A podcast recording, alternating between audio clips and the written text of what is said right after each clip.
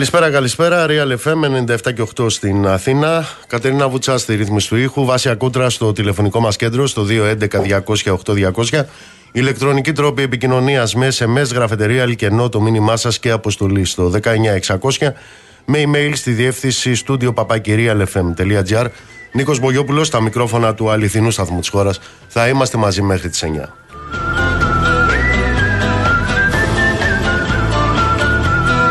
Όπως θυμάστε έταξαν επιτελικότητα και επί των ημερών τους έγινε ο κάμπος Βούρκος, η Αττική Οδός είχε γίνει χιονοδρομικό κέντρο, η Εύβοια έγινε αβίωτη και ο Εύρος έγινε μαύρος.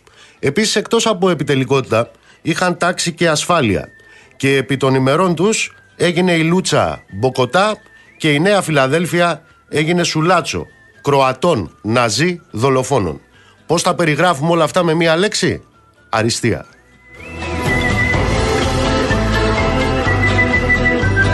Σήμερα η αριστεία τους χτύπησε για μια ακόμα φορά κόκκινο Τη στιγμή που οι ανάγκες των πληγέντων σε εμφιαλωμένο καθαρό νερό είναι τεράστιες στις ε, περιοχές που έχουν ε, πληγεί, ακόμα και για την προσωπική τους υγιεινή, η κυβέρνηση αυτή η κυβέρνηση η οποία δεν μπορεί να κάνει τίποτα σε ό,τι αφορά την πρόληψη. Αυτή η κυβέρνηση η οποία δεν μπορεί να κάνει τίποτα σε ό,τι αφορά τη διαχείριση του προβλήματος, τώρα είναι προφανές ότι δεν μπορεί να κάνει και τίποτα σε ό,τι αφορά αυτό το οποίο στα χείλη εκείνων ε, που από υπεύθυνες θέσεις ε, χρησιμοποιούν τη λέξη δεν σημαίνει πια τίποτα. Δηλαδή τι, αποκατάσταση και αρρωγή.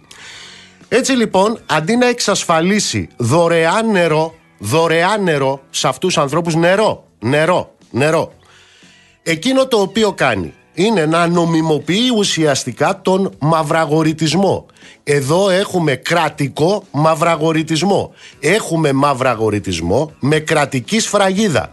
Και τι κάνανε σήμερα και τους διαφημίζουν στα μέσα μαζικής ενημέρωσης, έβαλαν λέει πλαφόν στα 2,5 ευρώ την εξάδα, το νερό.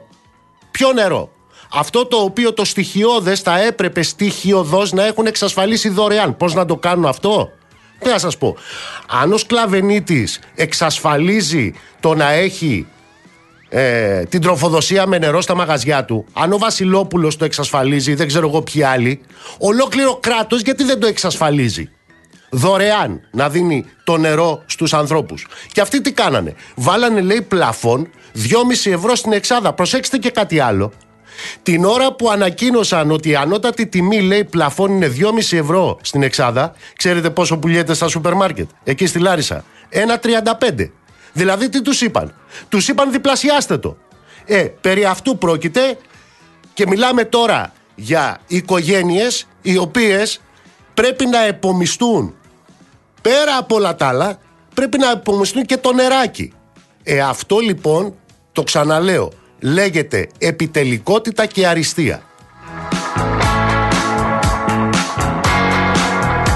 Είδα το πρώτο μήνυμα. Πώς να το εξασφαλίσουν; Είπα, αν μια αλυσίδα σούπερ μάρκετ μπορεί να το εξασφαλίσει, ολόκληρο κράτος με επιτελικότητα δεν μπορεί να εξασφαλίσει τουλάχιστον να έχει νερά ο κόσμος. Επίσης υπάρχει και ένας άλλος τρόπος να το εξασφαλίσουν. Να κόψουν το σβέρκο τους και να το εξασφαλίσουν με αυτόν τον τρόπο.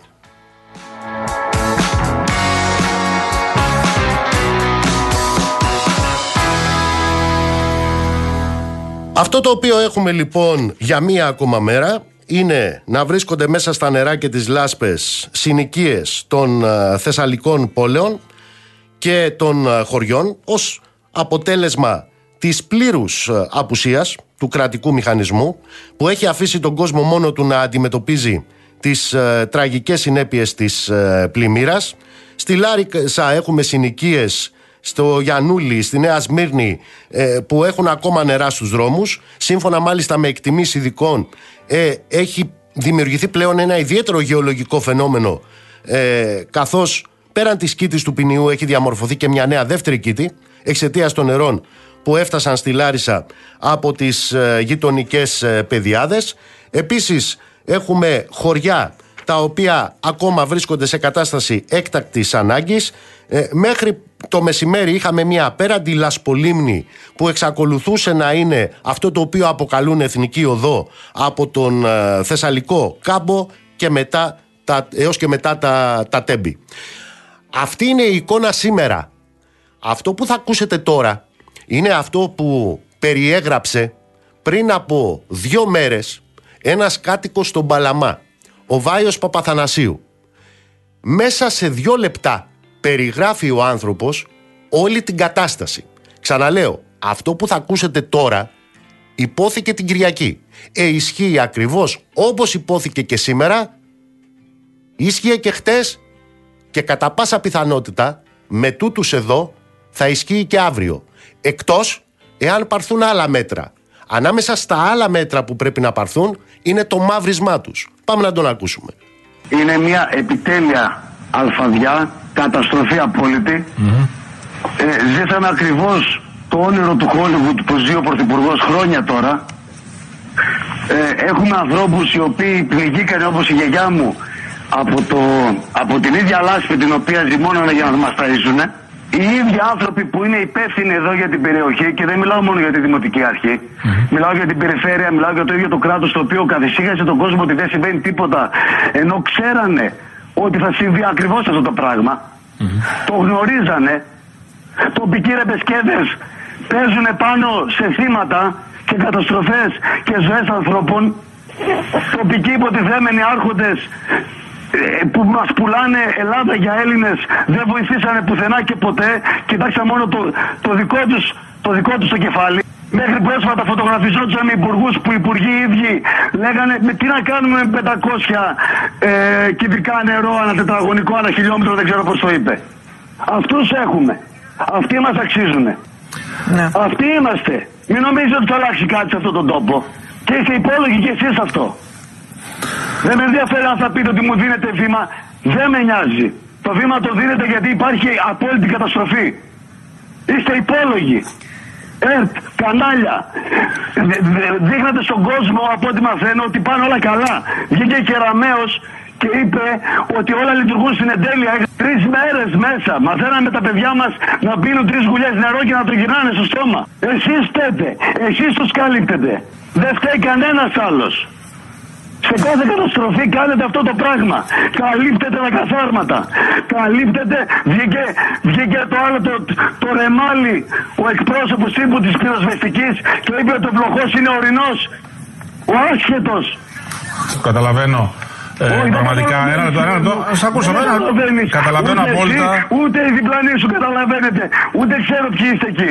Και δεν με νοιάζει. Δεν καταλαβαίνετε τίποτα. Βγαίνουν, βγαίνουν λοιπόν. κάθε πρωί πολιτικοί ρεμπεσκέδες.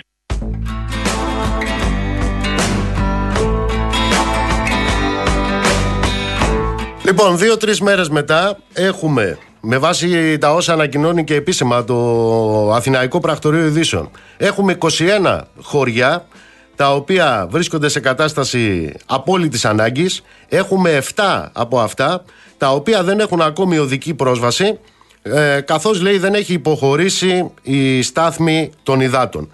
Αυτά λοιπόν συμβαίνουν τούτη δε την ώρα. Τούτη εδώ την ώρα υπάρχει δε ένας, ε, αυτό το οποίο δεν έχει σταματήσει ως καταιγίδα, δεν είναι η Ντάνιελ, είναι η άλλη καταιγίδα αυτή. Είναι η καταιγίδα του εμπεγμού. Έχουμε λοιπόν μια καταιγίδα εμπεγμού, βγαίνουν και λένε Α, λέει, θα εφαρμόσουμε τα μέτρα, λέει, της Βόρειας Εύβοιας. Δεν είναι καλό αυτό. Τους έχετε ρωτήσει εκεί στη Βόρεια Εύβοια; Μετά από δύο χρόνια τι γίνεται; Μήπως έχετε ρωτήσει, άκουγα το πρωί στον Ιφλή, τον ε, πρόεδρο του Συλλόγου των ε, Σεισμοπλήκτων στο Αρκαλοχώρι. Ξέρετε τι συμβαίνει εκεί; Εκεί λοιπόν μετά από δύο χρόνια σεισμό, 27 Σεπτέμβρη είχε γίνει ο σεισμός, του 2021, έχουμε 8.000 φακέλους για αποζημιώσεις δύο χρόνια μετά. Από αυτούς τους 8.000 φακέλους έχουν κάνει δεχτούς τους 2.000 φακέλους και πόσοι έχουν εγκριθεί; Οι 29. 29. Έχουμε λοιπόν στο πλαίσιο αυτού του κρατικού μηχανισμού, ο οποίος όμως είναι επιτελικότατος όταν πρέπει να δώσει εκατομμύρια στην εταιρεία που θέλει να κάνει αεροδρόμιο, λέει στο Καστέλι, εκεί εκταμιεύονται κατευθείαν 108 εκατομμύρια μέσα σε μια βραδιά. Τα 66 λέει εκατομμύρια τα οποία στα χαρτιά έχουν εκταμιευτεί για τους κατοίκους του Αρκαλοχώρη είναι στα χαρτιά. Είναι όπως το είπε ο πρόεδρος χρωματιστές φούσκες. Έχουμε λοιπόν μια καταιγίδα εμπεγμού. Πήγε ο κύριος Πρωθυπουργός προχτές, ο οποίος τώρα, αφού δεν μπορούν να ξεπλύνουν και τίποτα άλλο, θέλουν να ξεπλύνουν και την καλή Ευρωπαϊκή Ένωση. Θα σας πω σε λίγο για την καλή Ευρωπαϊκή Ένωση, η οποία θα μας δώσει, λέει, από πού θα μας δώσει, από τα δικά της; Από τα δικά της θα μας δώσει. Αυτά τα οποία δίνει η καλή Ευρωπαϊκή Ένωση δεν είναι το κόστος της υπαγωγής της χώρας σε αυτό το καθεστώς. Θα μας δώσει όμως η Ευρωπαϊκή Ένωση λέει 2,2 δισεκατομμύρια μάλιστα ε, Υπολογίζεται ότι η καταστροφή στο Γκάμπο είναι πάνω από 8 δισεκατομμύρια. Δηλαδή θα δώσουν τα μισά των μισών. Θα δώσουν. Τα δικά μας είναι αυτά, ξαναλέμε.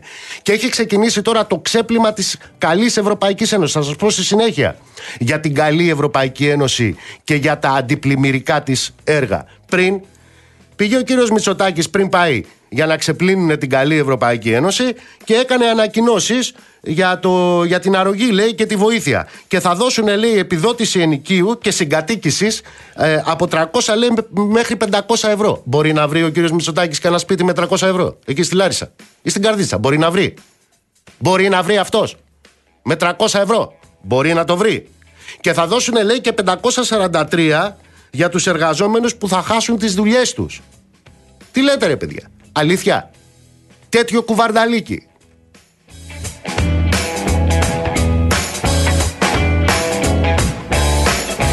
Και μέσα σε όλα αυτά έχουμε και όλο αυτό το οποίο αποτυπώνεται ως αρκουδομαγκιά. Αρκουδομαγκιά. Τι είναι ο μάγκας, Ο μάγκας, έχουμε ξαναπεί τι είναι. Είναι ένα εκλεκτόν είδος. Ο μάγκας είναι ωραίος. Ο μάγκας δεν λέει πολλά. Ο μάγκας είναι ευαίσθητος, έχει σεβασμό. Άλλο πράγμα η αρκουδομαγκιά. Πάμε τώρα και σε άλλο θέμα. Αρκουδομαγκιά λοιπόν. Βγαίνει λοιπόν ένας τύπος αυτές τις μέρες. Είναι αυτός ο τύπος, να τον χαίρεστε όσοι τον ψηφίζετε εκεί πάνω στο βόλο. Ο Μπέος λοιπόν, άλλοτε βγαίνει με αμερικάνικε σημεούλε στο πέτο, άλλοτε όχι, δεν έχει καμιά σημασία. Ο τύπος λοιπόν αυτός, με την πόλη του Βόλου να έχει πνιγεί, βγήκε προχτές στην τηλεόραση στο Sky για να πουλήσει μούρι. Και όταν έκλεισε η εικόνα όπως νόμιζε, ε, μας προέκυψε άλλη εικόνα. Τους μάμισα, έλεγε. Τους μάμισα. Ε, τέτοια, για τέτοιο αρκουδόμαγκα μιλάμε. Ο τύπος αυτός λοιπόν που θα έκανε το βόλο Μονακό, έτσι έλεγε, ότι θα κάνει το βόλο Μονακό 9 χρόνια τώρα, επί των ημερών του ο βόλος έγινε λασποφαλκονέρα. Μιλάμε για έναν τύπο που το ύφος του, η ποιότητα, ο πολιτισμός και το κουτσαβακιλίκι από μόνα τους αυτά, δεν χρειάζεται Ντάνιελ, φτάνουν για να υπερχιλήσουν τρεις φορές οι απόπατοι του Βόλου και όλης της Μαγνησίας. Αυτός λοιπόν δεν μας έχει πει ακόμα.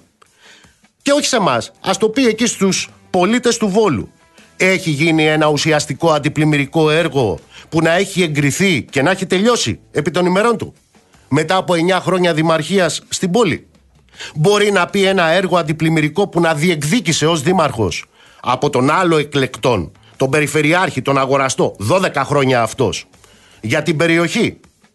Και κάτι ακόμα. Εκεί ο κόμβος στο κέντρο της πόλης, που λογίζεται μάλιστα και από τα εμβληματικά λέει έργα ε, της θητείας του Μπέου, πλημμυρίζει από χόμπι εκεί, εκείνο το, το σημείο, ή λόγω κακοτεχνιών και έλλειψης αποτελεσματικού συστήματος απορροής υδάτων, όπως καταγγέλλεται. Αυτός λοιπόν ο τύπος βγήκε χτες και έλεγε για την ε, Αγαπηδάκη, την Υφυπουργό ε, Υγείας, για αγαπούλες λέει κάνει. Για τέτοιο ύφος μιλάμε. Για τέτοιο ύφος. Και βγήκε πάλι σήμερα και έλεγε από την τηλεόραση στους ε, κατοίκους εκεί του Βόλου χρησιμοποιήστε το νερό άφοβα. Μην το πίνετε, το είπε αυτό, αλλά για όλες τις άλλες δουλειές να το χρησιμοποιείτε το νερό.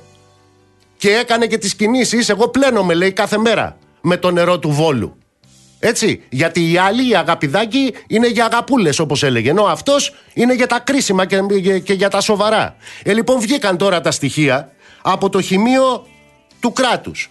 Τι προκύπτει, Προκύπτει λοιπόν ότι ενώ αυτός βγαίνει τρει-τέσσερι μέρες και λέει στον κόσμο εκεί, πληθείτε και κάντε και ράντε, αυτό το οποίο προκύπτει λοιπόν είναι ότι το νερό εκεί στο Βόλο είναι ακατάλληλο για ανθρώπινη χρήση και όταν λέμε ακατάλληλο εννοούμε ότι δεν είναι πόσιμο και δεν μπορούμε να το χρησιμοποιήσουμε πουθενά.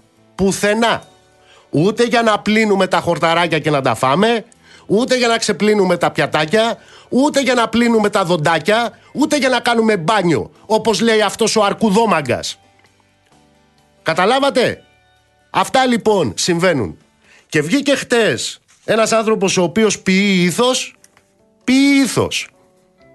Σεβασμό απέναντι στην, στον άνθρωπο, ο Αλκίνος ο Ιωαννίδης και ευτυχώς που βγαίνουν αυτοί οι άνθρωποι και μιλάνε γιατί τι λέμε, οι καλλιτέχνες που είναι, οι άνθρωποι του πνεύματος, λοιπόν μιλάνε.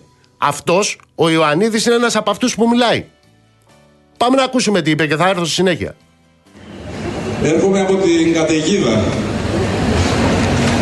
Έρχομαι από τη λάσπη. Από το ρημαγμένο παράδεισο, από το πύλιο. Από τα αποκομμένα χωριά, από τα πεσμένα γεφύρια, τους βουλιαγμένους δρόμους, τα κατεστραμμένα σπίτια, τα κρεμισμένα. Έρχομαι από τη λάσπη. Από τους πνιγμένους ανθρώπους, τα πνιγμένα ζώα, τα πεσμένα δέντρα. Από τις κομμένες εθνικές οδούς. Από την κομμένη, την καμένη, την πνιγμένη χώρα μας. Έρχομαι από το Βόλο, ο δήμαρχος της πόλης πριν από τρεις μέρες, ο ανεκδιήγητος δήμαρχος, ανεβασμένος σε μια μπουλντόζα, φώναζε στην ερημιά εκεί που δεν υπήρχε άνθρωπος, ήρθε το φαΐ και το νερό, ελάτε να πάρετε. Για την κάμερα, κάνοντας προεκλογικό σποτ, μπας και τον ξαναψηφίσει κανείς. Έρχομαι από τη χώρα που θα τον ξαναψηφίσουν όμως. Έρχομαι από τη χώρα που ξαναψηφίζουν. Δεκαετίες τώρα, όσους μας ρημάζουν.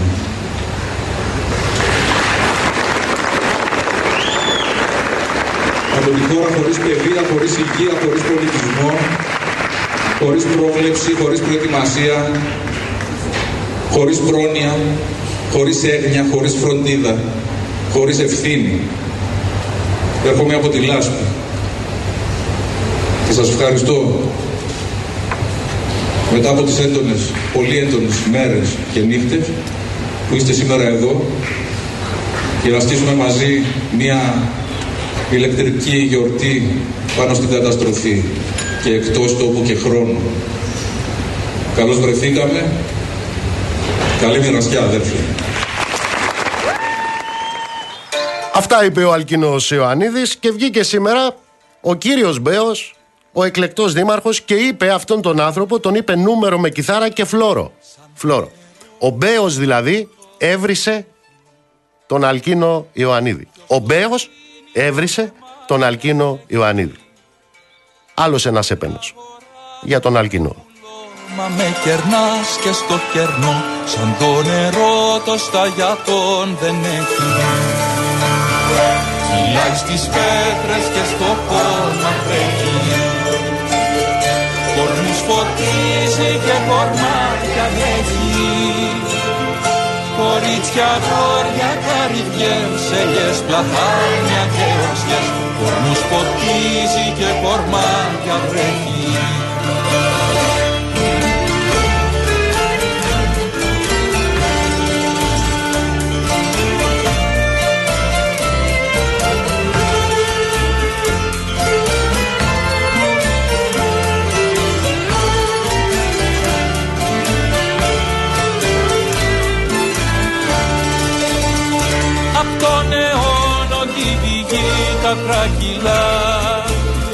Δροσίζει το αύριο και το και δεν ξανά.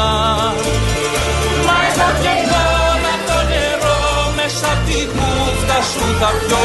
Ζωή να γίνει ζωή σε μια δουλειά Μα σαν το νερό πως τα για δεν έχει. Όποιος το πίνει πολεμάει κι αντέχει δεν τα αγοράζω, δεν πουλώ Μα με κερνάς και στο κερνό. Όποιος το πίνει πολεμάει κι αντέχει Σαν το νερό το σταγιατόν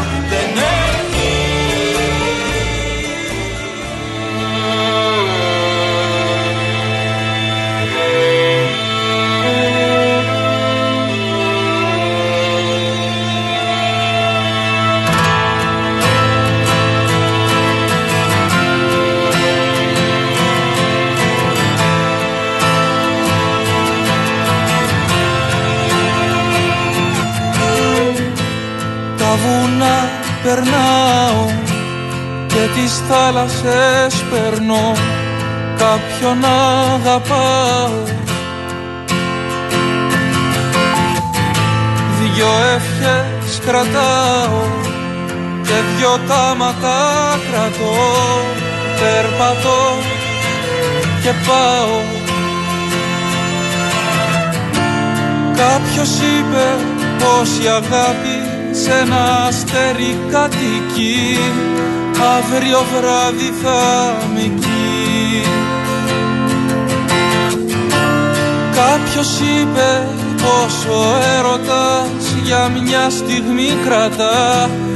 Αύριο βράδυ θα αργά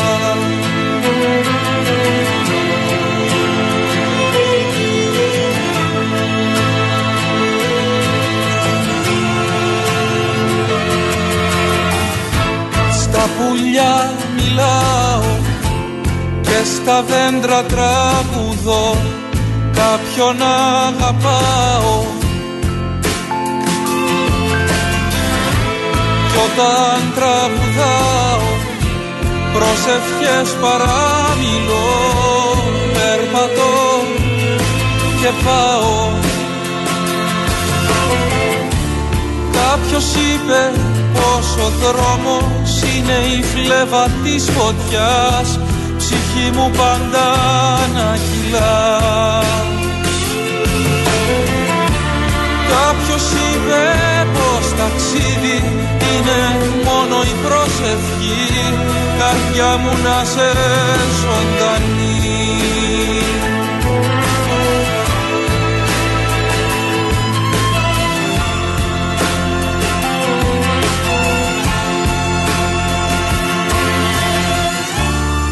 Κάποιος είπε πως η αγάπη σε ένα αστέρι κατοικεί αύριο βράδυ θα νικεί Κάποιος είπε πως ο έρωτας για μια στιγμή κρατά αύριο βράδυ θα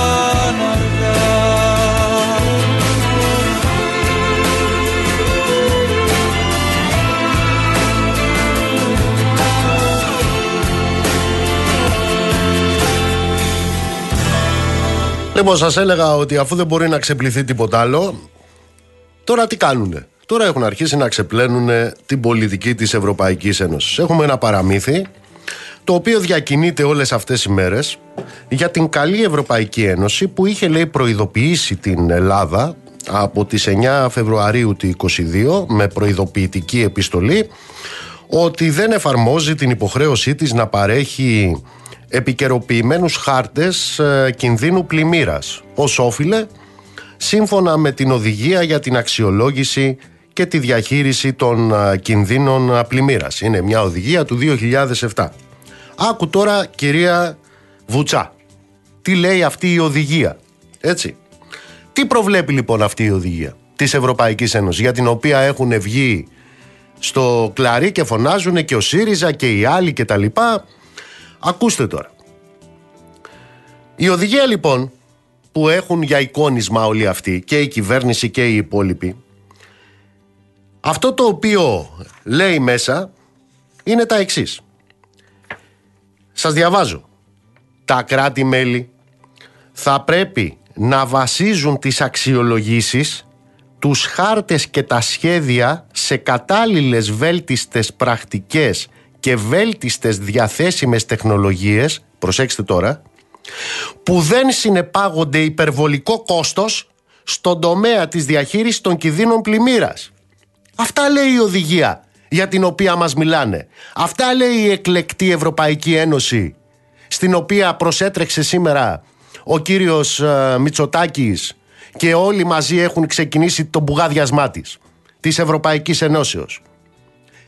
Είναι αυτή η οποία τα δύο τρίτα της ήταν η Τρόικα, έτσι, η Ευρωπαϊκή Ένωση. Η Ευρωπαϊκή Ένωση λοιπόν και μάλιστα με αυτή την οδηγία την οποία επικαλούνται όσοι την επικαλούνται ομολογεί κοινικά ότι το κριτήριο για το πού και για το ποιες θα είναι οι παρεμβάσεις που θα γίνουν σε ό,τι αφορά τα αντιπλημερικά είναι η λεγόμενη οικονομική αποδοτικότητα και όχι η ανάγκη προστασίας του λαού και της περιουσίας του. Κριτήριο δηλαδή είναι πάντα αυτό που λέει αγορά παιδιά. Ποιο; Προσέλκυση επιχειρήσεων, επενδύσεων κτλ. Με βάση λοιπόν αυτό το κριτήριο, προσέξτε, η συγκεκριμένη οδηγία για την οποία μιλάνε χωρίζει τις περιοχές που έχουν ανάγκη από αντιπλημμυρικά έργα σε ζώνες δυνητικά υψηλού κινδύνου πλημμύρας και στις υπόλοιπες που είναι όμως του κατώτερου Θεού. Δείτε τώρα τι έγινε. Υλοποιώντας κατά γράμμα αυτές τις κατευθύνσεις η κυβέρνηση του 17, του 2017 σε έκθεση του Υπουργείου Περιβάλλοντος τι εκτιμούσε; Εκτιμούσε ότι δεν υπάρχει κίνδυνος πλημμύρας παραδείγματος χάρη στη Νέα Πέραμο. Και άρα δεν χρειάζονταν αντιπλημμυρικά έργα. Ήταν αυτή ακριβώς η περιοχή που μαζί με τη Μάνδρα μόλις τέσσερις μήνες αργότερα πνίγηκε στα Λασπόνερα. Αλλά η έκθεση με βάση την οδηγία της Ευρωπαϊκής Ένωσης έλεγε ότι εκεί δεν χρειάζεται να υπάρξει καμία παρέμβαση αλλά πνίγηκε μετά η Μάνδρα μετά από τέσσερις μήνες. Πού; Εκεί που η έκθεση έλεγε ότι δεν χρειάζονται αντιπλημμυρικά έργα. Αυτή είναι η επικίνδυνη προσέγγιση από μεριάς Ευρωπαϊκής Ένωσης για λόγους κόστους. Το κόστος, έτσι. Ως εκ τούτου λοιπόν, όχι μόνο για λόγους κόστους αδυνατούν να προβλέψουν, πόσο μάλλον να πάρουν και μέτρα για να προστατέψουν ουσιαστικά από τον κίνδυνο των αλυσιδωτών επιπτώσεων των πλημμυρικών φαινομένων σαν αυτά τα οποία ζούμε αυτές τις μέρες στη Θεσσαλία με τραγικές συνέπειες. Να σας πω ένα άλλο κριτηριάκι που θέτει η οδηγία της μπουγαδιασμένης Ευρωπαϊκής τους Ένωσης από τον ίδιο τον Πρωθυπουργό με, μαζί με όλους εκείνους οι οποίοι την ξεπλένουν αυτές τις μέρες γιατί είχε στείλει λέει την καλή οδηγία. Στα κριτήρια που θέτει η οδηγία για τον καθορισμό της υψηλής ή της χαμηλής επικινδυνότητας ζωνών πλημμύρας περιλαμβάνονται διάφοροι κόφτες. Ξέρετε ποιος είναι ένας από τους κόφτες; Σας διαβάζω από την ίδια την οδηγία. Ο ενδεικτικός αριθμός κατοίκων που ενδέχεται να πληγούν. Καταλάβατε τι λέω. Προφανώς δεν έχουν την ίδια αξία όλες οι ζωές. Ακούστε τι ομολογούν κοινικά. Τι λέει η ίδια τους η οδηγία. Ανοίγουν εισαγωγικά. Η κίνδυνη πλημμύρα σε ορισμένες περιοχές εντός κοινότητας μπορεί να θεωρηθεί ότι στερούνται σημασίας παραδείγματος χάριν σε αραιοκατοικημένες περιοχές ή ακατοίκητες περιοχές ή σε περιοχές με περιορισμένους οικονομικούς πόρους. Κλείνουν τα εισαγωγικά. Να το μεταφράσουμε τώρα. Λοιπόν, με δύο λόγια. Για την Ευρωπαϊκή Ένωση στερούνται σημασίας οι αραιοκατοικημένες περιοχές αλλά ξέρετε κάτι ο Παλαμάς η μεταμόρφωση στην Καρδίτσα είναι τέτοιες αραιοκατοικημένες περιοχές είναι με βάση την οδηγία της Ευρωπαϊκής Ένωσης οι αραιοκατοικημένες περιοχές σαν αυτές που επλήγησαν επαναλαμβάνω στον Παλαμά στη μεταμόρφωση και παραδόθηκαν στις λάσπες δεν εμπίπτουν στα κριτήρια της οδηγίας της Ευρωπαϊκής Ένωσης. Θέλετε να πάμε παρακάτω; Για την εκλεκτή τους Ευρωπαϊκή Ένωση και για τους ξεπληματίες της. Ακούστε, υπάρχει και δεύτερος κόφτης στην οδηγία αυτή, ο οποίος αφορά, λέει, τον τύπο οικονομικής δραστηριότητας στην περιοχή που ενδέχεται να πληγεί. Αυτά που σας διαβάζω, σας τα διαβάζω από μέσα από την οδηγία.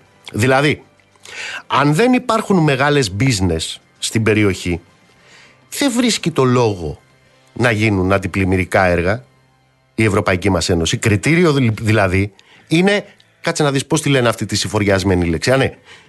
Κριτήριο είναι το καπιταλιστικό κέρδος για το ποιοι πλήττονται. Δεν είναι το ποιοι πλήττονται, είναι η οικονομική δραστηριότητα. Καταλάβατε; Επίσης υπάρχει, το διάβασα στο άρθρο του Κώστα του Παπαδάκη, Ευρωβουλευτή του Κουκουέ, Υπάρχει και μετά τη βρήκα αυτή τη μελέτη, υπάρχει η μελέτη της ε, πλατφόρμας που χρηματοδοτείται από την Ευρωπαϊκή Ένωση και αναφέρει κοινικά τα εξής. Σας διαβάζω. Είναι οικονομικά αποδοτικότερο να προστατευτούν από την πλημμύρα εκείνοι με τα μεγαλύτερα περιουσιακά στοιχεία, δηλαδή, ανήκει και παρένθεση εδώ, εύπορες οικογένειες ή πολύτιμα εργοστάσια, κλείνει η παρένθεση, από το να προστατευτούν εκείνοι που είναι φτωχοί και με πενιχρά περιουσιακά στοιχεία. Αυτό, λέει η έκθεση, μπορεί να οδηγήσει σε αποφάσεις που δεν φαίνονται δίκαιες, δεν φαίνονται δίκαιες, αλλά η δικαιοσύνη δεν είναι, λέει η έκθεση, μέρος της ανάλυσης κόστους ωφέλους. Ακούτε τι λένε. Ακούτε τι λένε αυτοί οι Ταλιμπάν. Ακούτε τι λένε. Αυτούς θέλουν να ξεπλύνουν σήμερα. Με βάση λοιπόν αυτά τα κριτήρια της οδηγίας της Ευρωπαϊκής Ένωσης δεν είναι επιλέξιμες ούτε δαπάνες για αποζημιώσεις από το λεγόμενο Ταμείο Αλληλεγγύης Ευρωπαϊκής Ένωσης ως εκ τούτου καρκινοβατούν ακόμα και οι κρατικές αποζημιώσεις ή οι αποκαταστάσεις έργων από πλημμύρες που είχαμε όχι τώρα μόνο και στον Εύρο το και στην Εύβοια και στην Κρήτη ακόμα και στη Μάνδρα από το 2017. Αυτό λοιπόν το οποίο επιχειρούν να ξεπλύνουν όλοι τους σήμερα είναι μια θεομηνία. Αλλά αυτή η θεομηνία εδώ δεν αναφερόμαστε στο φυσικό φαινόμενο, εδώ αναφερόμαστε στο πολιτικό φαινόμενο. Αυτή η θεομηνία είναι η πολιτική της Ευρωπαϊκής Ένωσης. Αυτήν τη θεομηνία θέλουν να ξεπλύνουν και οι κυβερνήσεις τους και τα κόμματά τους που πίνουν νερό στο όνομα της Ευρωπαϊκής Ενώσεως και των οδηγιών της.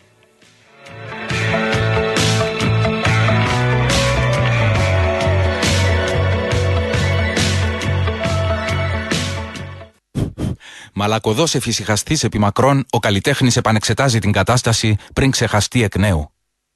Τα γόνατα μου κάνουν χρήτσι χρήτσι, μεγαλώνω. Το χάνω κάθε χρόνο το παιχνίδι με το χρόνο. Μετακόμιζα θυμάμαι με ένα μάξι, τώρα όλα τα ζητώ για να μεντάξει. Όλα δικά μου κιόλας άλλους τα χρωστώ και τα πληρώνω. Ήταν ανάγκη, ήταν ανάγκη να συμβεί και σε μένα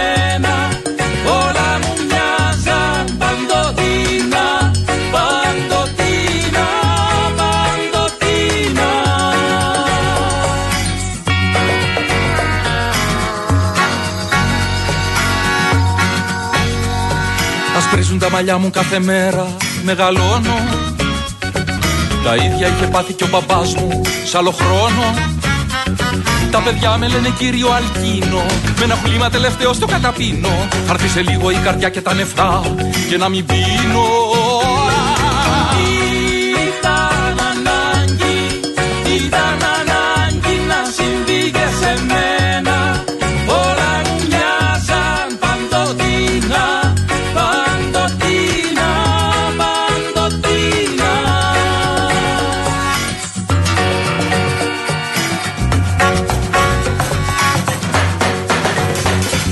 Αυριανό ραμολιμέντο μου συγχώρα τη σπατάλη. Συγχώρα με την ώρα που θα δίνει στη σκητάλη.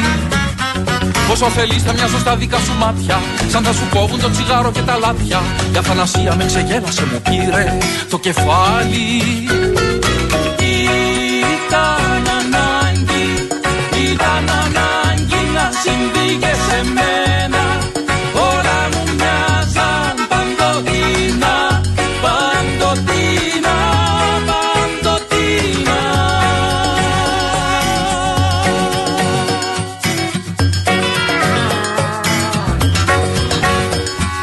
Όταν θα λέω πως χάθηκαν όλα στο κάθε μέρα. Κανείς δεν ζει να τον θαυμάζω. Ξένος στον αδυσόπιτο χαβά της ανθρωπότητας Ο Χατζηδάκης μοιάζει στην προϊστορία Και αντικατάσταση δεν έγινε καμία. Χρόνια μετά τις κηδείες των παλιών Όταν δεν θα μπορώ να γράψω ούτε το όνομά μου Τα τραγουδάκια που άφησα για αργότερα Θα με κοιτούν να φεύγω και θα γκρινιάζουν Σαν γέροι που δεν έζησαν. Τότε θα ξέρω πως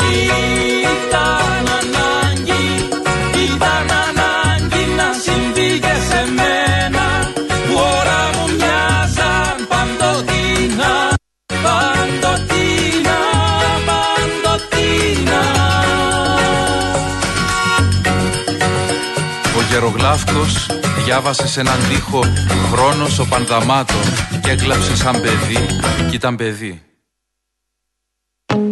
Λοιπόν, όπως το έλεγε και ένας uh, κάτοικος, εκεί στα πλησμυρισμένα χωριά στην Καρδίτσα, ζούμε, έλεγε, σε μια χώρα που κοιμόμαστε με πυροσβεστήρα και το πρωί ξυπνάμε με βατραχοπέδιλα. Έχουν χαθεί ζωές, έχουν χαθεί περιουσίες, αλλά από ό,τι φαίνεται η βασική έννοια του κράτους είναι να πανηγυρίσουμε, θυμάστε, δεν ξέρω πανηγυρίσατε εσείς, για την επενδυτική βαθμίδα. Ε; Έχουμε καλή επενδυτική βαθμίδα. Βεβαίως έχουμε και τις θεωρίες που ξεπλένουν από κάθε ευθύνη. Το μισό μου αυτή και το μισό μου μάτι, πρέπει να σας πω, ήταν πριν από λίγη ώρα στον Αντένα, εκεί που έδινε συνέντευξη ο, στο Χατζη Νικολάου ο κύριος ε, Κικίλιας. Από όσο μπόρεσα να καταλάβω, και λέω από όσο μπόρεσα, γιατί δεν θέλω να τον αδικήσω τον άνθρωπο, α, από όσο μπόρεσα να καταλάβω και από όσο μπόρεσα να ακούσω, όλα τα κάνανε καλά.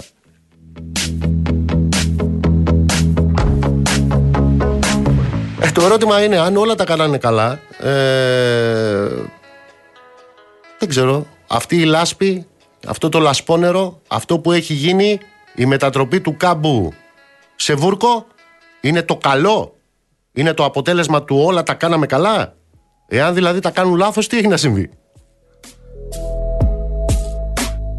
Και βεβαίως ε, θα ξαναζήσουμε, ε, είπε ότι ζήσαμε σε, από την ε, άποψη του καιρικού φαινομένου σε 300 χρόνια. Μη σας πω ότι μπορεί να το ζήσουμε και σε 2.500 χρόνια, γιατί υπήρχε ο κατακλυσμός του ΝΟΕ τότε. Όχι πιο πριν ήταν ο κατακλυσμός του ΝΟΕ. Ω εκ τούτου λοιπόν και, και, και τυχεροί είμαστε, αλλά ξέρετε κάτι. Οι προγνώσεις των μετρολογικών μοντέλων το LA, το Εθνικό Αστεροσκοπείο, έδιναν μεγάλα ύψη βροχής για όλη την περιοχή της Θεσσαλίας ήδη από την Κυριακή στις 3 του Σεπτέμβρη. Στις 3 του Σεπτέμβρη. Και όλες οι επόμενες ανανεώσεις από τις ανακοινώσεις του Εθνικού Αστεροσκοπείου που ήταν διαθέσιμες ανά 12 ώρες επέμεναν στο ίδιο αυτό καταστροφικό σενάριο. Μιλάμε δηλαδή για τη βεβαιότητα σε ό,τι αφορά το τι θα συνέβαινε. Η ερώτηση είναι, κανένα μέτρο πρόληψης πήρανε; Κάμια προετοιμασία υπήρξε; Εγώ δεν σας λέω τι κάνανε από τον Ιαννό, από το 20 και μετά. Άστο. Θα μας το εξηγήσει ο κύριος Αγοραστός αυτό. Και οι δημάρχοι εκεί πάνω. Και οι κυβερνώντες. Γιατί είχε πάει ο Μητσοτάκης τότε πάλι και είχε κάνει εξαγγελίες το 20 μετά τον Ιαννό. Αλλά εκείνες τις μέρες, εκείνες τις ώρες, ένα στοιχειώδες μέτρο προετοιμασίας υπήρξε; Ένα στοιχειώδες μέτρο προετοιμασίας υπήρξε. Τι λέω; Αυτό που λέω είναι ότι προφανώς δεν θα μπορούσαν να έχουν αποφευχθεί οι καταστροφές υπό την έννοια ότι όντως το φαινόμενο ήταν πρωτόγνωρο και μεγάλο. Τι θα μπορούσε όμως να έχει γίνει; Θα μπορούσαν να έχουν σωθεί ανθρώπινες ζωές και να έχει μετριαστεί σε μεγάλο βαθμό η καταστροφή σε περιουσίες και σε υποδεμές ως εκ τούτου να είχαμε πολύ λιγότερες οικονομικές συνέπειες αν είχαν πάρθει σοβαρά μέτρα ή αν σε μια άλλη κοινωνία ο αντιπλημμυρικός σχεδιασμός ήταν πρώτη προτεραιότητα και όχι ανύπαρκτη προτεραιότητα. Αυτοί όμως το μεγάλο, η μεγάλη αγωνία που έχουν είναι σε ό,τι έχει να κάνει με την επικοινωνιακή διαχείριση του θέματος. Λοιπόν, ακούστε. Το 1999 είχαμε 143 νεκρούς. Έγινε ένα σεισμός τότε στην Αθήνα. Πριν από 24 χρόνια. Ήταν η, η τραγωδία της Φαράν και της Ρικομέξ. Μετά είχαμε τη Σαμίνα. Το Σαμίνα. Μετά είχαμε τα χιόνια το 2004. Τα θυμάστε τα χιόνια το 4. Είχαμε τις φωτιές και τους στρατηγούς ανέμους το 2007. Να έρθω τώρα πιο κοντά. Μάνδρα δύο φορές το 2017. Μάτι 2018. Καρδίτσα το 20. Βόλος. Βόλος μόλις πέρυσι. 14 Αυγούστου ξαναπλημμύρισε ο Βόλος πέρυσι. Εύβοια, Πάρνηθα, Βαριμπόπη, Εύρος, Τέμπη, Καρδίτσα, Βόλος, Θεσσαλία, πάλι Θεσσαλία. Πείτε μου κάτι. Δεν το ξέρουμε ότι στην Ελλάδα είμαστε η πρώτη σεισμογενής χώρα στην Ευρώπη και η έκτη στον κόσμο. Δεν το λένε αυτό οι σεισμολόγοι. Δεκαετίες τώρα. Δεν μιλάνε για την ανάγκη της σεισμικής αντισυσμικής θωράκισης. Δεν είναι το αποτέλεσμα. Μετά το σεισμό του 99. 24 χρόνια μετά δεν έχουν ελέγξει, ελέγξει ούτε το 1 τρίτο των σχολείων της Αττικής. Είχαν πει ότι θα έλεγχαν 80.000 κτίρια. Έχουν περάσει 24 χρόνια από τότε. Οι δασολόγοι δεν μας έχουν πει. Δεν το λένε. Κάθε μέρα το λένε. Ότι αυτό το οποίο έχει συμβεί με τις δασικές υπηρεσίες είναι καταστροφικό σε ό,τι αφορά την πρόληψη και την αντιπυρική προστασία. Οι σιδηροδρομικοί δεν έλεγαν μήνες και χρόνια πριν τι θα γινόταν στα τέμπη.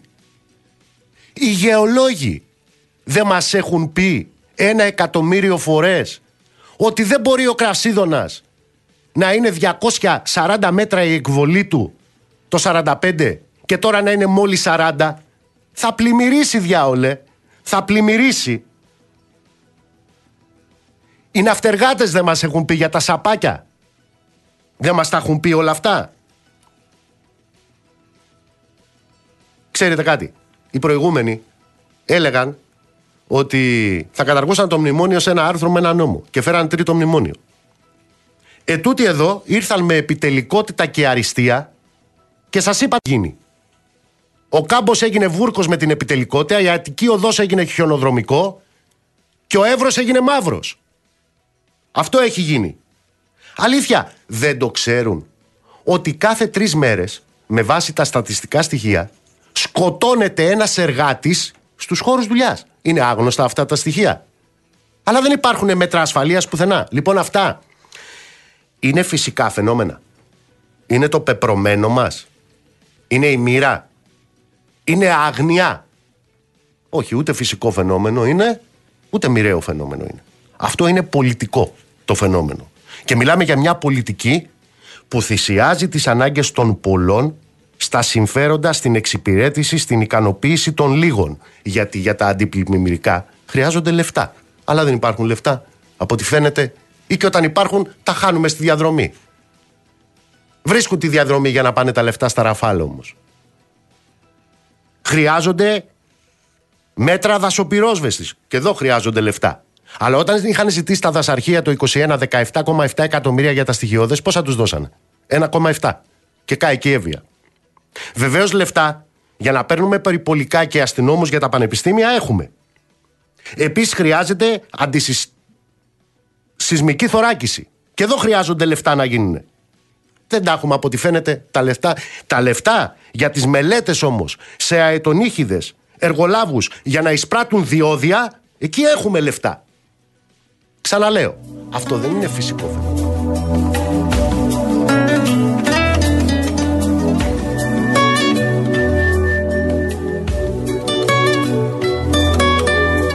Έλα κοντά Μην κάνεις πίσω Το χέρι κράτα μου στα σκοτεινά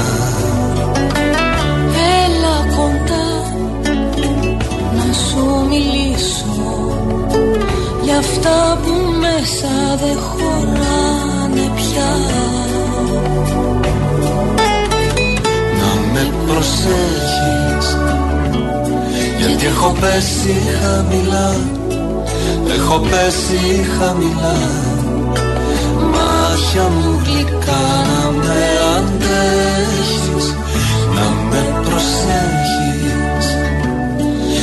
να σηκωθώ ξανά. Λίγο ακόμα μοναχά. Μάτια μου γλυκά να με αντέχεις Να με προσέχεις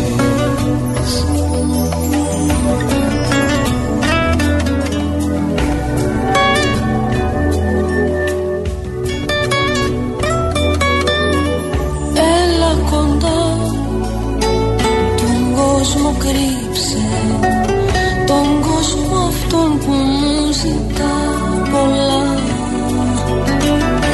Έλα κοντά μιας σπιθά ρίξε να βγει απ' τη στάχτη μου ξανά φωτιά. Να με προσέχεις γιατί έχω πέσει χαμηλά Έχω πέσει χαμηλά Μάτια μου γλυκά να με αντέχεις Να με προσέχεις.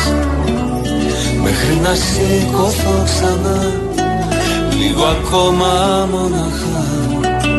Μάτια μου γλυκά να με αντέχεις Να με προσέχεις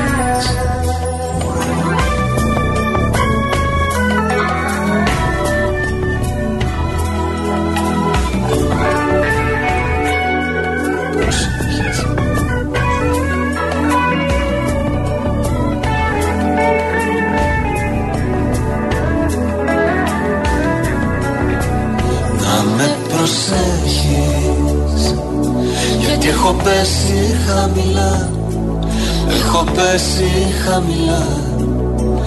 Μάτια μου γλυκά να με αντέχεις Να με προσέχεις. Μέχρι να σηκωθώ ξανά Λίγο ακόμα μοναχά. Μάτια μου γλυκά να με αντέχεις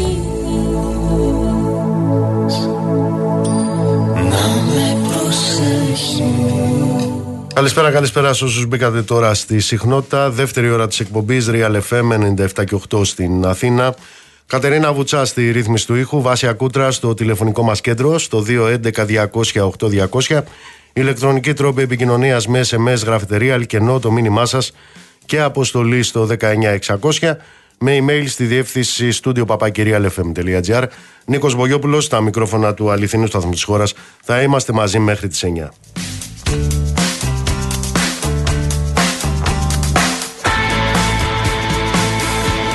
Όχι, είναι προφανώς ότι είναι επιτελικότατο το κράτος και ο κρατικός μηχανισμός. Θυμάμαι για παράδειγμα αυτή την ανακοίνωση που είχαν βγάλει ότι υπήρχε λέει μια Ρωσίδα κατάσκοπος στο Παγκράτη και πουλάγε σε μεδάκια, αλλά έφυγε μετά. Α, ναι, θυμάμαι και τ' άλλο με τους Πακιστανούς τρομοκράτες. Αυτούς από του Ψηρή που κάνανε λέει τρομοκρατικές ενέργειες και σχέδια με κινητά τηλέφωνα. Με κινητά τηλέφωνα. Αυτά τα είχαν βγάλει τότε που ήταν στο φόρτο της η υπόθεση με τις, ε, με τις υποκλοπές, δηλαδή με το χαφιεδισμό. Έτσι. Τι γίνεται με εκείνους τους τρομοκράτες, παιδιά;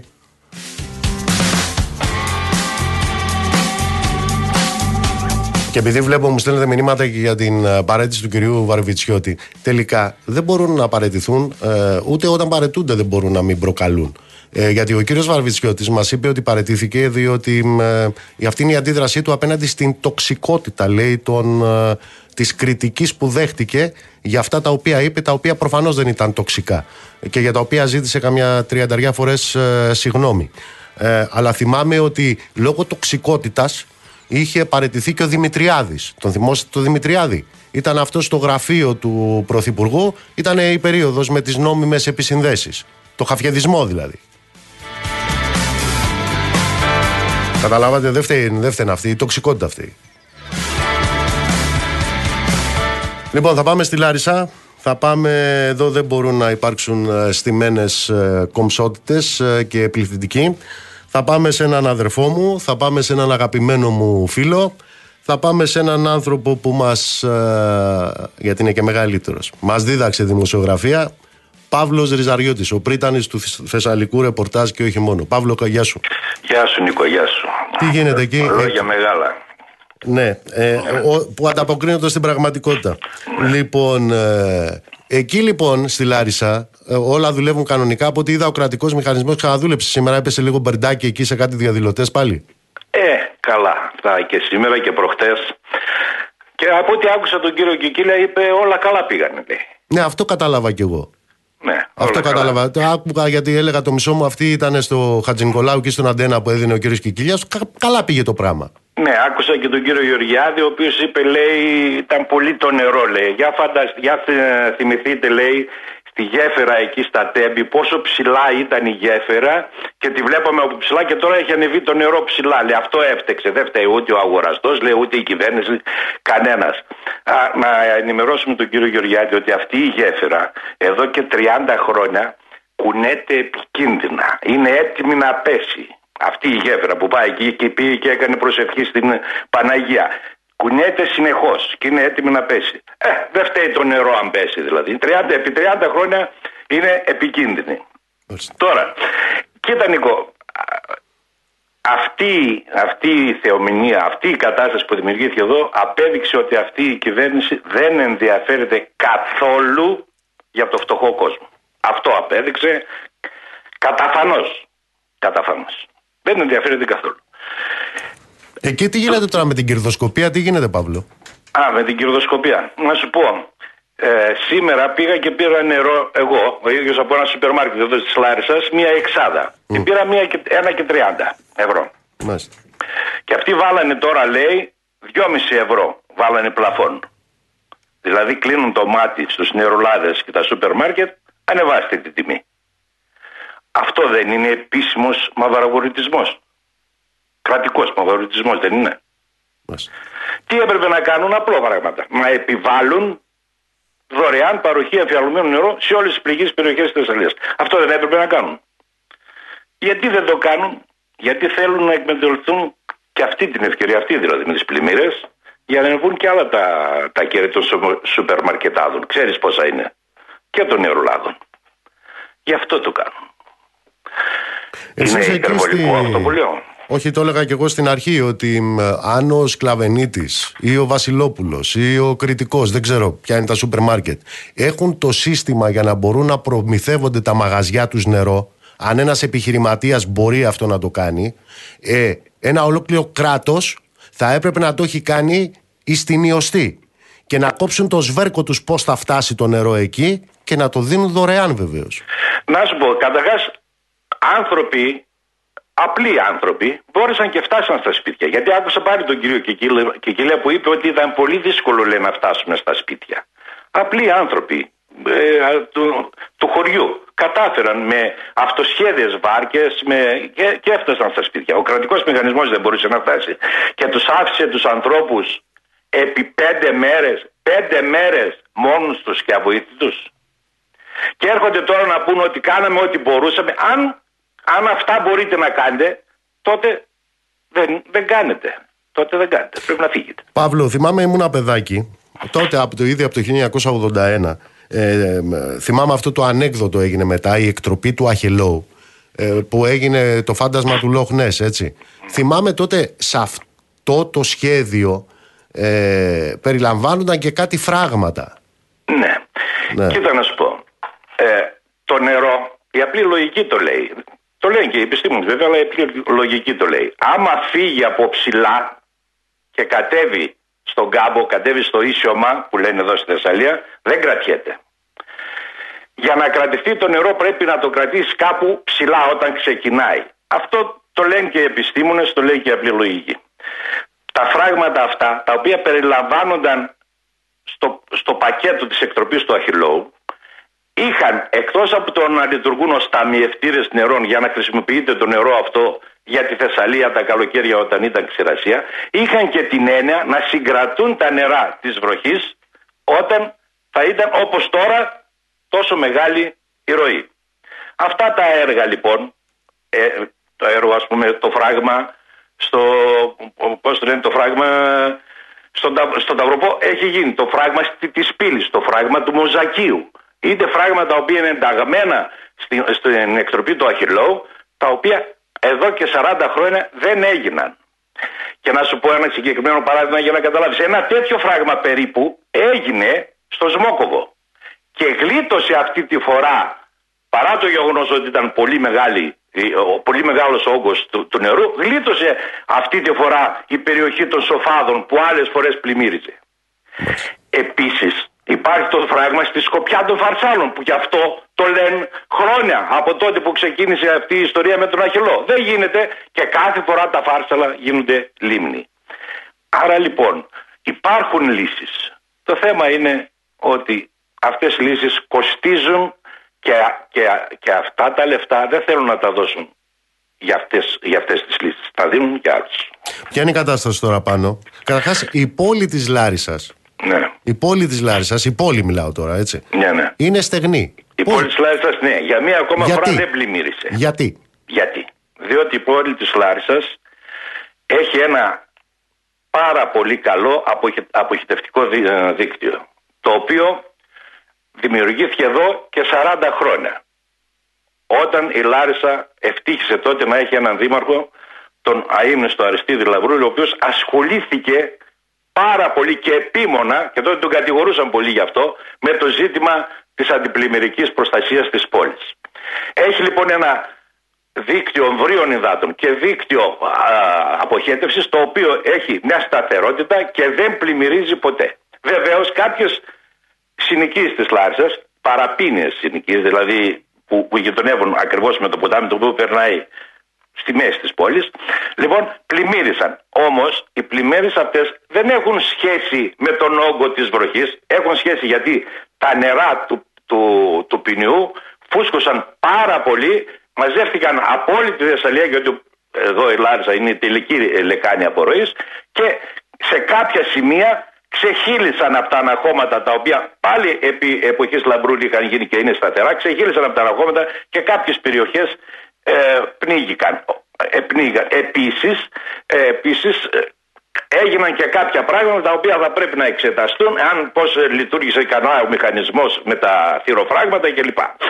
Ε, ε, για να σου δώσω πάλι ένα, ένα παράδειγμα να καταλάβεις τι, τι κρατικός μηχανισμός αυτός είναι και πώς λειτουργεί. Εδώ και πέντε μέρες η μετακίνηση από την πλημμυρισμένη περιοχή της Γιάννουλης προς, το- προς τη Λάρισα, ξέρεις με τι γίνεται Νίκο; Με εκείνη τη φαγάνα, με εκείνο το. Με εκείνη τη φαγάνα, στον κουβά της φαγάνας. Ναι. Ναι. Από την οποία πήραν από ένα ιδιώτη, πήρε ο Δήμος από ένα ιδιώτη και, και κάνει αυτά τη, τις, ε, τις μετακινήσεις. Αυτή είναι η παρέμβαση που είπε ο κύριος Κικίλες ότι ο στρατός παρέμβει και από την πρώτη μέρα αμέσως.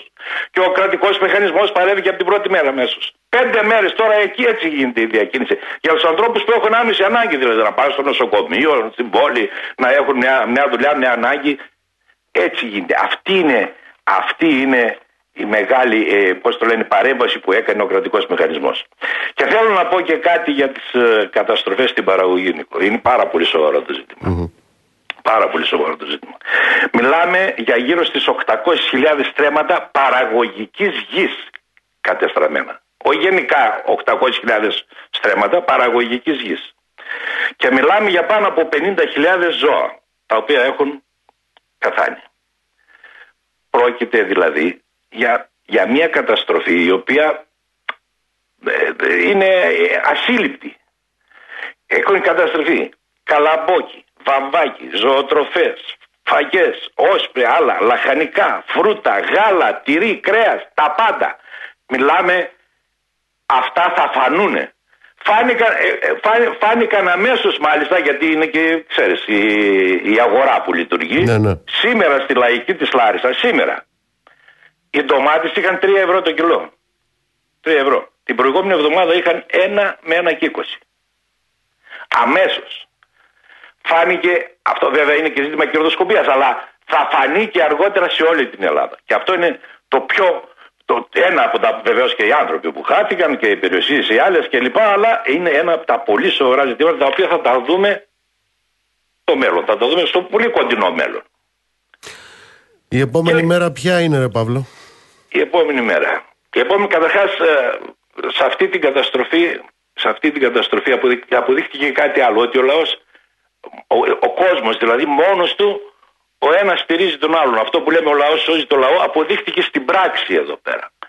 Υπάρχει τώρα πραγματικά μια μεγάλη, ένα μεγάλο κύμα αλληλεγγύης από, από εργαζόμενους, από, από αγρότες άλλων περιοχών, από, από συνταξιούχους, από, οι οποίοι καταφτάνουν και, και δίνουν βοήθεια. Πρώτον. Δεύτερον, ε, υπάρχουν επιτροπές διάφορες, οι οποίες λαϊκές επιτροπές, οι οποίες ε, έχουν δημιουργηθεί και λειτουργούν μέσα στα χωριά για να πάνε να βοηθήσουν τον κόσμο κλπ. Αφού βέβαια λείπει ο κρατικός μηχανισμός. Αυτό δίνει μια ελπίδα ότι σε έναν κόσμο να μπορεί πάλι να, να ξανασηκωθεί. Βεβαίως αυτό που χρειάζεται Αυτό που χρειάζεται είναι να βγει ο κόσμος αυτό να το παλέψει στους δρόμους. Δεν γίνεται αλλιώς, Νίκο. Δεν γίνεται αλλιώς. Μάλιστα. Και βεβαίως εντάξει. Και με την ψήφο μπορεί να δώσει ένα σήμα, αλλά αν δεν βγει όλα αυτά να τα παλέψει στους δρόμους, να τα διεκδικήσει. Εγώ έχω, ε, κάνω ρεπορτάζ πάρα πολλά χρόνια στη, στη Θεσσαλία. Ξέρεις ότι η περιοχή της Φαρκαδόνας που τώρα είναι πνιγμένη και τη λένε όλοι κλπ. Είναι πλημμυροπαθής εδώ και 50 χρόνια και ζητάει, ζητάνε να χαρακτηριστεί πλημμυρόπληκτη. Γιατί είναι μόνιμα πάντα, δηλαδή εκεί είναι η κατάληξη των νερών του ποινιού και πάντα πλημμυρίζει. Ε, και δεν δέχονται οι κυβερνήσεις, όλες οι κυβερνήσεις που πέρασαν, δεν δέχονται να χαρακτηριστεί αυτή η περιοχή πλημμυρόπληκτη ώστε Μόλις γίνονται αυτές οι πλημμύρες, να μπορούν οι άνθρωποι να παίρνουν τις αποζημιώσεις τους, να, να, γίνονται τα, ε, να, να, να αποκαθίστανται οι ζημιές κλπ. Και, και το ένα και το άλλο. Αυτή είναι η κατάσταση δηλαδή. Δεν ενδιαφέρονται για την αντιπλημμυρική προστασία. Άλλα είναι τα ενδιαφέροντά τους. Παύλο, θέλω να σε ευχαριστήσω πολύ. Και, και εγώ Νίκος, σε Να ευχαριστώ. είσαι γερός.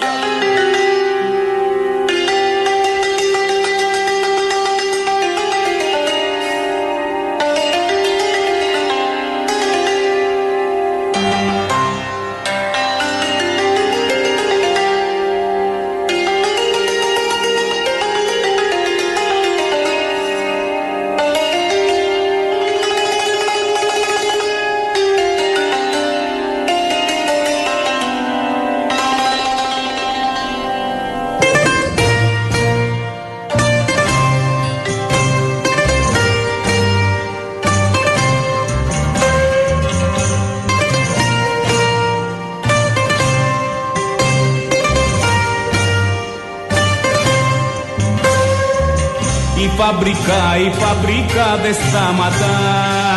Δουλεύει νύ, δουλεύει νύχτα μέρα. Και πως τον λένε το διπλάνο Και το τρελό τον Ιταλό Να τους ρωτήσω δεν μπορώ ούτε να πά, ούτε να πάρω αέρα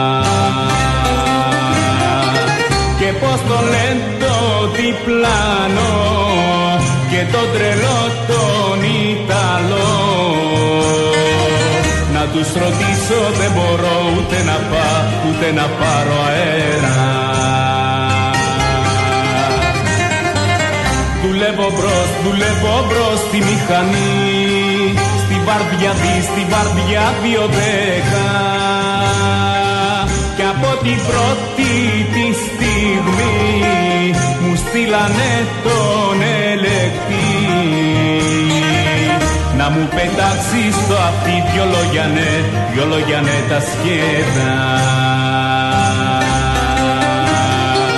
Κι από την πρώτη τη στιγμή μου στείλανε τον ελεκτή.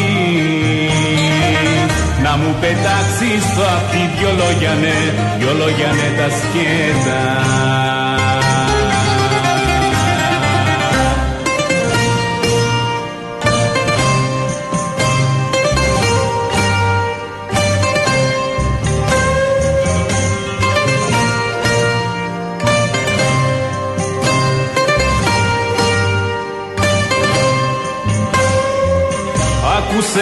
Άκουσε φίλε μικρέ Ο χρόνος ή ο χρόνος είναι χρήμα.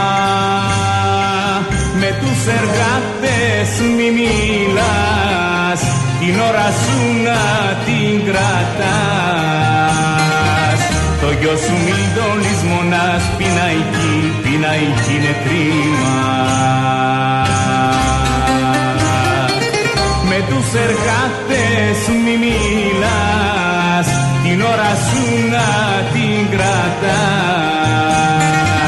το γιο σου μην το λησμονάς πεινάει Λοιπόν, ε, όπως θα έχετε διαπιστώσει, όλο αυτό τον καιρό η εκπομπή δεν έχει ασχοληθεί με τις εκλογές στον ε, ΣΥΡΙΖΑ. Μόνο αυτό το οποίο το αποκαλούν ε, διαρκές συνέδριο και δεν έχει ασχοληθεί καθόλου με τον κύριο Κασελάκη. Διότι μέχρι προχτές θεωρούσαμε την υπόθεση του κυρίου Κασελάκη 18η είδηση. Και σε αυτή την εκπομπή χωράνε 17 ειδήσει. Μετά τα όσα έχουν γίνει στη χώρα με τις καταστροφές θεωρώ ότι ο κύριος Κασελάκης δεν είναι 17η, 18η είδηση, είναι 34η.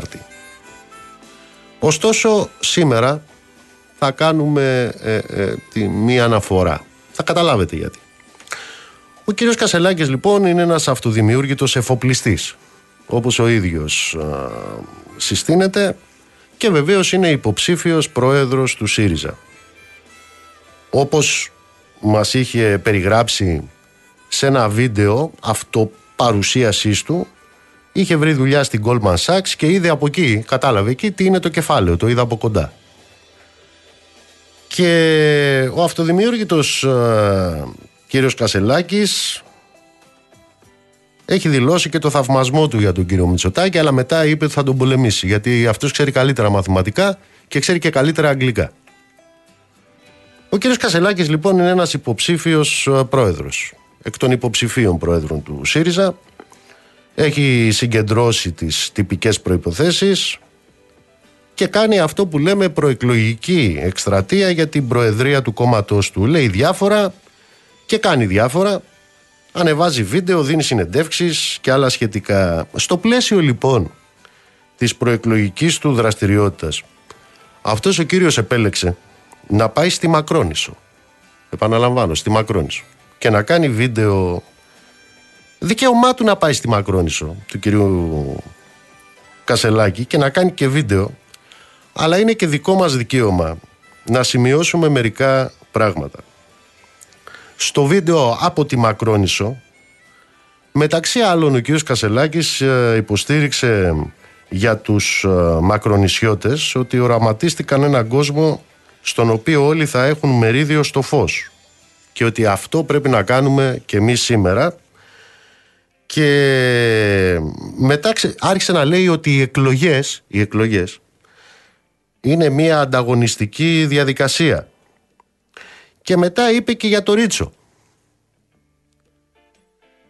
Είπε και για το Ρίτσο, είπε και για τον Κατράκη, είπε και για τον Λιβαδίτη, είπε και για τον uh, Μίκη Θοδωράκη.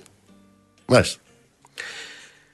Πήρε το Ρίτσο δηλαδή πήρε το Λιβαδίτη, τον Κατράκη, τον Θοδωράκη για να τους χρησιμοποιήσει ο κ. Κασελάκης σε μια ισοκομματική διαδικασία του ΣΥΡΙΖΑ. Ξέρετε, ωραία λόγια αυτά του κυρίου Κασελάκη. Αλλά υπάρχει κάτι άλλο. Ποιο είναι το άλλο. Το άλλο είναι ότι η Μακρόνισσος, έτσι λέμε εμείς, δεν μπορεί να είναι φόντο σε μια προεκλογική καμπάνια. Αυτό θα έπρεπε να το γνωρίζει ο και αριστερός, καλά αυτοδημιούργητος, κύριος Κασελάκης. Θα σας πω τι άλλο γνωρίζουμε λοιπόν με αφορμή αυτό το οποίο διέπραξε ο κύριος Κασελάκης σήμερα. Ο κύριος Κασελάκης λοιπόν είναι σε ένα κόμμα, στο ΣΥΡΙΖΑ, που μέχρι πρόσφατα είχε πρόεδρο τον κύριο Τσίπρα. Και θυμίζω ότι το κόμμα αυτό πήγε στο σκοπευτήριο της Καισαριανής και μετά ψήφισε μνημόνιο. Θυμίζω ότι πήγαν στην κηδεία του Φιντέλ Κάστρο και μετά γλύφανε τον αγγελικό Τραμπ. Πήγανε στα εγκαίνια της έκθεσης για τον Μπελογιάννη στην πατρίδα μου κάτω στην Αμαλιάδα και μετά φτιάξαν ένα προεκλογικό σποτ με τον Πλαστήρα, αυτόν που δολοφόνησε δηλαδή. Τον Μπελογιάννη. Και έχουν ξαναπάει στη Μακρόνισο, θα σας πω στη συνέχεια, και μετά κυβερνάγανε με τον κύριο Καμένο. Μετά λοιπόν αυτές τις ε, υπενθυμίσεις, όσοι δεν το έχετε δει, το βίντεο του κυρίου Κασελάκη, να το ξαναδείτε. Να το ξαναδείτε. Ειδικά εκείνο το σημείο που λέει ότι οι μακρονισιώτες οραματίστηκαν έναν κόσμο στον οποίο όλοι θα έχουν μερίδιος στο φως. Έτσι είναι. Οι μακρονισιώτες δεν οραματίστηκαν έναν κόσμο που θα έχει σχέση με πληστηριασμούς. Οι μακρονισιώτες, κύριε Κασελάκη, δεν οραματίστηκαν ηλεκτρονικούς πληστριασμούς. Ούτε τη βαρβαρότητα των ε, μνημονίων, ούτε τα ΜΑΤ, ούτε την ε, Αμερικανοφροσύνη. Αυτά που σας περιγράφω τώρα είναι τα οράματα και οι πράξεις του κόμματος του οποίου θέλετε να γίνετε πρόεδρος την περίοδο που κυβερνούσε. Η Μακρόνισσος, κύριε Κασελάκη, είναι το θανατονίσι των θυσιών και των αγώνων. Και δεν χωράει στην ύλη του πολιτικού μάρκετινγκ. Αυτό είναι η Μακρόνισσος. Τώρα, τι καταλαβαίνετε εσείς ως αυτοδημιούργητος, εφοπλιστής; Από όλα αυτά είναι δικό σας θέμα. Αλλά όπως το γράφει και ο, ο Μάκης ο Χολέβας στον ημεροδρόμο σήμερα και αφού σας αρέσει η ποίηση κύριε Κασελάκη και μιας και αναφερθήκατε στο όνομά του, στο Λιβαδίτη ξέρετε τι έχει γράψει αυτός; Αυτός έχει γράψει ότι πάνω στα ματωμένα πουκάμισα των σκοτωμένων εμείς καθόμασταν τα βράδια και ζωγραφίζαμε σκηνές από την αυριανή ευτυχία του κόσμου. Έτσι γεννήθηκαν οι σημαίες μας. Έτσι γεννήθηκαν οι σημαίες των μακρονησιωτών, κύριε Κασελάκη. Αυτό δημιούργηται. Υπάλληλε της Goldman Sachs και εφοπλιστή. Βάλτο. Μέσα έρχονται καινούριες καραβιές γερόντι από το Μοριά, από τη Ρούμελη και πιο πάνω από τα Τρίκαλα και από τη Μακεδονία. Λίγνοι γερόντι, χοντροκόκαλοι, μάσπρα μουστάκια τυφλοκάτες. Μυρίζουν σβουνιά και χωράφι. Μέσα στα μάτια τους βελάζουν τα πρόβατα του απόβραδου. Στα ζουλούφια τους κρέμονται οι σκιές των πλατανόφιλων. Μιλάνε λίγο, δεν μιλάνε καθόλου. Ωστόσο πότε πότε το βλέπεις που έχουν συμπεθεριάσει με τα ελάτια. Μια στιγμή που σηκώνουν τα μάτια από το χώμα και τυράνε πίσω από τους ώμους μας. Όταν γαλανίζει το βράδυ τις τέντες και ο αγέρας μπλέκει τα μουστάκια του στο θυμάρι, όταν ο ουρανός κατεβαίνει από τα βράχια δρασκελώντας τη θύμηση με τις προκαδούρες των άστρων και ο θάνατος κόβει βόλτες αμήλυτος έξω από το σηματόπλευμα, τότε τους βλέπουμε που συνάζονται τρεις-τρεις, πέντε-πέντε, σαν στα παλιά τα χρόνια στις μαροταποθήκες του Μεσολογιού. Και τότε πια δεν ξέρεις, έτσι συναγμένοι στον αυλόγυρο της βραδιάς αξούριστη, άλλαλοι, δεν ξέρεις πια, σαν ανάβουν τα τσακμάκια τους, αν είναι να ανάψουν το τσιγάρο τους ή αν είναι να ανάψουν το φυτίλι του δυναμίτη. Τούτοι γερόντι δεν μιλάνε. Τα παιδιά τους βγήκαν στο κλαρί. Ετούτοι χώσαν την καρδιά τους στο βουνό, σαν ένα βαρέλι με μπαρούτι.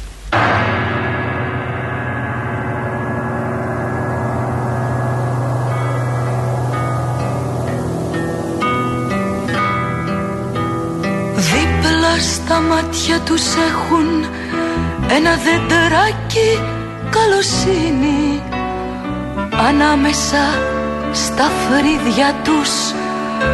Ένα γεράκι δύναμη και ένα μουλάρι από θυμό μες στην καρδιά τους που δε σηκώνει τα δικό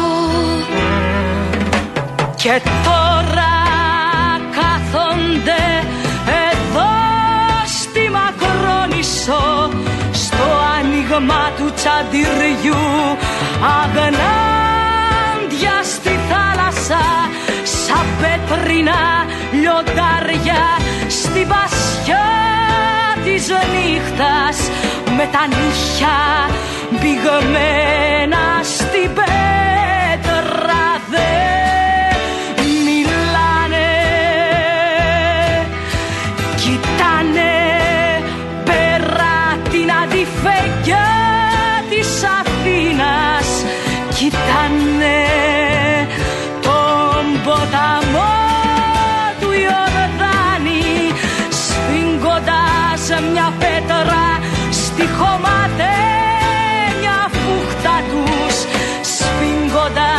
με στα μάτια τους. Τα σκάγια των άστρων σφίγγοντας με στο φιλοκάρδι τους μια δυνατή σιωπή. Εκείνη τη σιωπή που γίνεται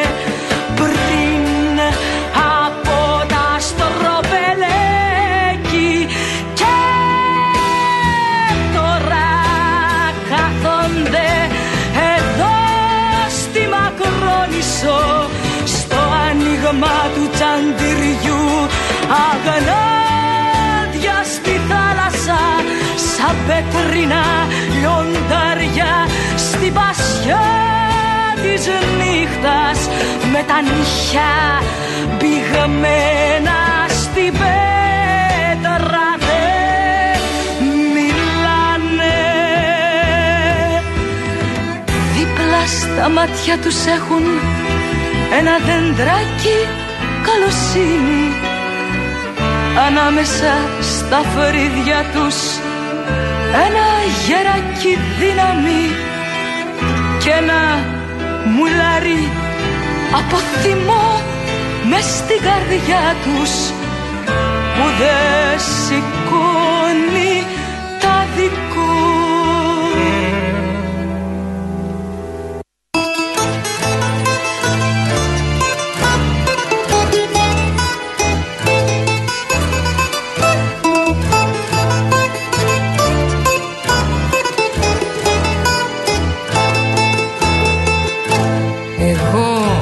με τις ιδέες μου και εσείς με τα λεφτά σας. Νομίζω πως τα θέλετε μόνα ζυγαδικά σας. Δεν θέλω την κουβέντα σας ούτε τη γνωριμία σας. Θα χτυπήσω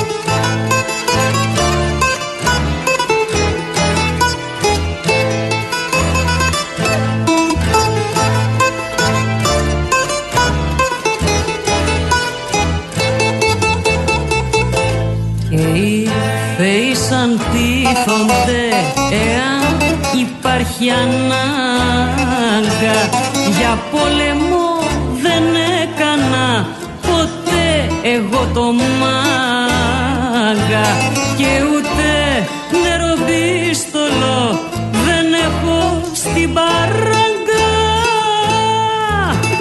Θα τραβήξω το δρόμο μου όσο πάει. Κανένα δεν θα αφήσω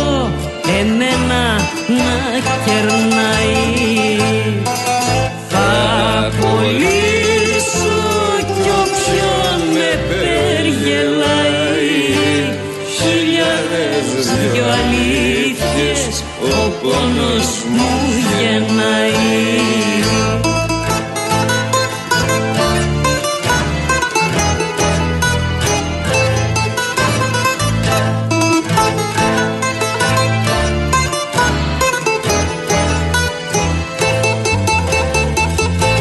Εγώ στα δίνω έτοιμα και εσύ τα θες δικά σου Λίγουρα που σε δέρνε παρόλα τα λεφτά σου. Και ούτε στο νυχάκι μου δεν φτάνει η αφεντία σου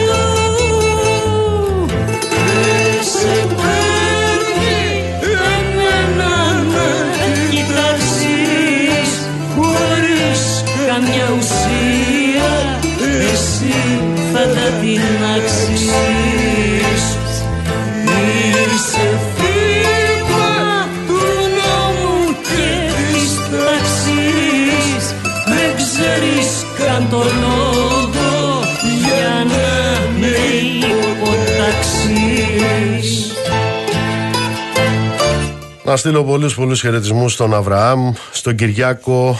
Να σε καλά Κυριάκο μου, να στείλω φιλιά. Σε ευχαριστώ πολύ Ρίτσα. Καλησπέρα στο Μιχάλη, στο, στην Αρμενία. Καλησπέρα στον Άγγελο και τη Σοφία. Μας ακούνε από την Αμάρινθο. Καλησπέρα στο Γιάννη στη Δράμα. Γεια σου Νιόνιο. Καλησπέρα στο Μπαουκάρα. Φίλε Στέφανε, δεν με νοιάζει τι ψήφισαν στο Αρκαλοχώρι. Καθόλου δεν με νοιάζει τι ψήφισαν στο Αρκαλοχώρι. Καλησπέρα στον ε, εκλεκτό τον κύριο Δημήτρη Μαντά. Καλησπέρα στην Ασπασία, στο Στέλιο, στον Κωνσταντή, στον κύριο Μιλονά. Καλησπέρα στο Δημήτρη, που μας ακούει από τη Γερμανία, στο Θανάση. Καλησπέρα σε όλους και όλες, είναι δεκάδες τα μηνύματά σας. Ευχαριστώ από καρδιάς για αυτή τη μεγάλη συντροφιά. Άφησα τελευταίο τον κύριο Γεώργιο, ε, ο οποίος μου λέει, με αφορμή αυτά τα οποία έλεγα προηγουμένως, για την ε, Μακρόνισο, ο κύριος Γεώργιος λοιπόν όπως υπογράφει εδώ, μου λέει έχουμε νόμιμους ιδιοκτήτες και στην αριστερά τώρα ρε Μπογιόπουλε, έλεος. Άκου λοιπόν ρε Γεώργιε. Η Μακρόνισσος ανήκει σε όσους έχουν τσίπα. Φυσικά δεν έχει νόημα να μιλάς για τσίπα από ό,τι φαίνεται, ούτε έχει νόημα να χαραμίζεις πολλές κουβέντες για να υπερασπιστείς τη Μακρόνισσο και τον ύψιστο συμβολισμό της από μια πολιτική ξετσιποσιά που να την αντιλαμβάνεται με όρους marketing, πολιτικού marketing και αν θέλεις και ψηφοθυρικού marketing. Και θα σου το εξηγήσω ρε Γεώργιε.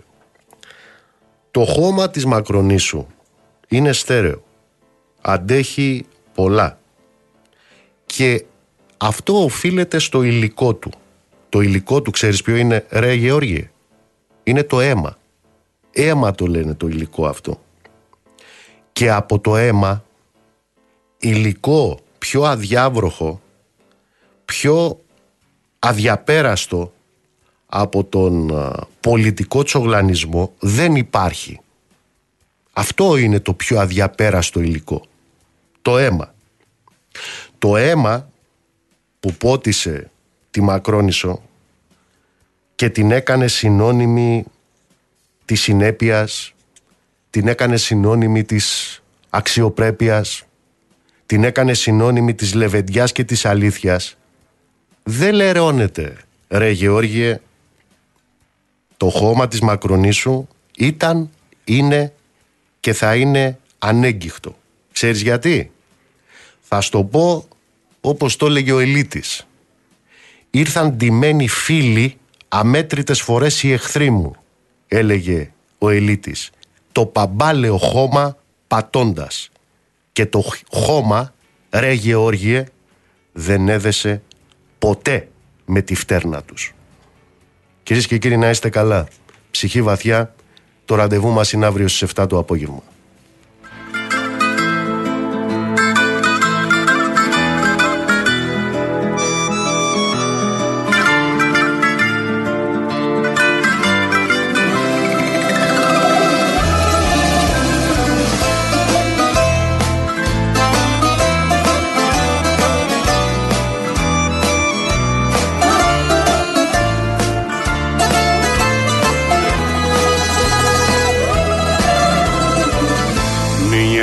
Μια εκδρομή είναι η ζωή μου με μαγική διαδρομή που έγιναν φίλοι μου και οι εχθροί μου και τραγουδάμε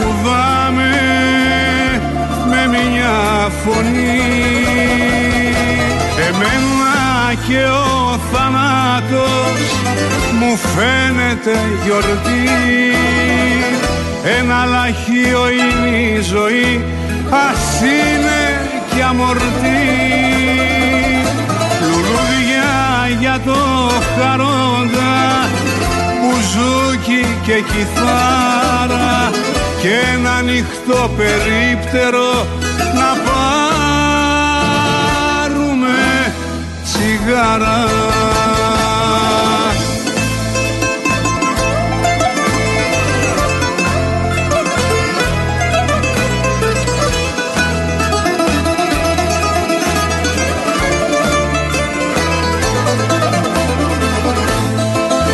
Μια εκδρομή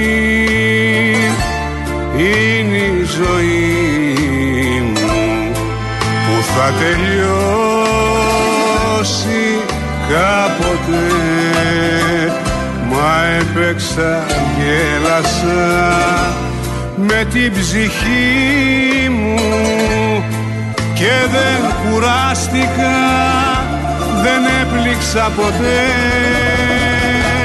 Εμένα και ο θάνατος μου φαίνεται γιορτή. Ένα λαχείο είναι η ζωή ας είναι κι αμορτή. λουλούδια για το χαρόντα μπουζούκι και κιθάρα και ένα ανοιχτό περίπτερο να πάρουμε τσιγάρα